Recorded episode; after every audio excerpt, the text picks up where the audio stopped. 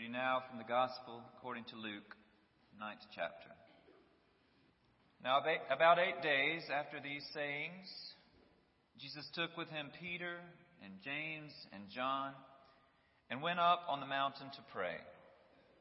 And while he was praying, his appearance, the appearance of his face changed, and his clothes became dazzling white. Suddenly they saw two men, Moses and Elijah, talking to him. They appeared in glory and were speaking of his departure, which he was about to accomplish at Jerusalem. Now Peter and his companions were weighed down with sleep, but since they had stayed awake, they saw his glory and the two men who stood with him. Just as they were leaving him, Peter said to Jesus, Master, it is good for us to be here.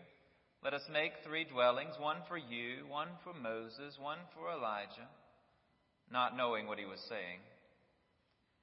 While he was saying this, a, crowd, a cloud came over and overshadowed them, and they were terrified as they entered the cloud. Then from the cloud came a voice that said, This is my son, my chosen. Listen to him. When the voice had spoken, Jesus was found alone, and they kept silent and in those days told no one any of the things they had seen. The word of the Lord. Thanks be to God. I have a Canadian friend who is deeply committed to the church. He loves the church. He loves liturgy. His mental calendar is more the church calendar than the secular calendar. Last Sunday to him was more the fourth Sunday after the Epiphany than it was January 31st. Was part of a conversation recently when we were talking about this Sunday's doings, all the excitement, all the preparation, all the reworking of the day to accommodate the festival. What a great and glorious day, this feast day. Wow, he thought. They are really into Transfiguration Sunday.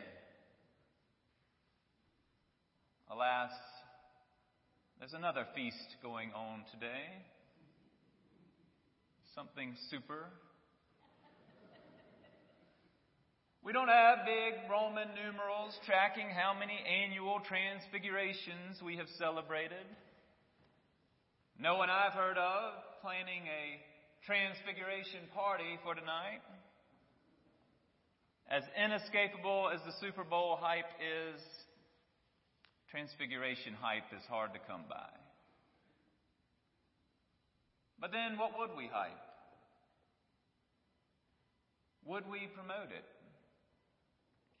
Would we want people outside of these walls to know this strange scene from Jesus' life? It starts out normal enough. Jesus, three friends, climbing a mountain to go and pray. We, would like that. We'd like others to know about that. More and more medical studies talk about the benefits of prayer. There's a growing fascination with tracking how many steps one takes in a day. Hey, you get both of this. Climb a mountain, get your steps, go and pray, get your spiritual help, do a little yoga while you're up there. Everybody's happy. But then, for Jesus and his friends, when all the meditative benefits are just beginning to come to them, everything gets weird. Jesus' face changes. His clothes brighten. Two men appear Moses, Elijah. They appear in glory, a, word we don't use very often to describe men. Jesus becomes glorious. A cloud overwhelms them. A voice speaks from it, and then, as quickly as they've arrived, the two men are gone. After that, Silence. Silence. That's how we'll deal with Transfiguration Sunday. Leave it alone. Change the subject. How about those Panthers? We don't know what to do with glory and mystery. All this mystery that surrounds Jesus' glory, God's glory. Often silence is the right response. Not silence born of embarrassment, but silence that comes from awe. My freshman year at Wofford, some friends and I decided that we wanted to go to Alaska for January. That's freshman thinking. People with a little life experience go south for the winter. We went to Alaska. Somehow I convinced my parents that we should go, and we went, found ourselves in Sitka, beautiful town, Russian influence, Tlingit native people who populate the area, that these mountains that sheer off right into the ocean. My friend and I were hiking one day. We we went for this hike that was promised a beautiful view of the city. About an hour or so into it, we got to where snow was waist deep and couldn't go any further, so we turned around, went back down the mountain. Toward the end of our trip, both of us not liking to leave things unaccomplished, unfinished, we decided we'd try again, even though it was raining and, and muddy. Freshman thinking. We were climbing this mountain in the clouds, in the rain, in the mud, thinking like freshmen that maybe there'll be a view despite the clouds and the rain. Up and up we went. Eventually we did get above the cloud line and then above the tree line. And there we stood atop a mountain white puffy clouds below us, the peaks of other mountaintops all around. We couldn't see the city, but that didn't matter. We stood in awe, silent. I have pictures from that hike, but they don't do justice to the experience. They don't capture, they, they couldn't capture the brightness of the sun on those white clouds below. They couldn't capture the beauty of the peaks of those other mountains. They'd never make the blue skies as blue as they were to us. And those are just the visuals. How could I describe how the wind felt, what it sounded like up there? The way we felt to have conquered something that before had defeated us, to, to be wet and worn out, but thrilled and at peace. I've done my best to describe it, but you don't really understand what it was like. I don't have the words to convey it. Words fail us. They can only do so much. They can't completely communicate the meaning of a moment. There isn't vocabulary to narrate that moment when you realize that she is just so much more than a friend. Or that moment when you held the child for the first time. Or what it was like when you knew those final conversations were happening, how much more weight they took on when they were. We don't have the means to describe as fully as we'd like what it is to be in God's presence. God uh, engulfing us, felt even more than seen.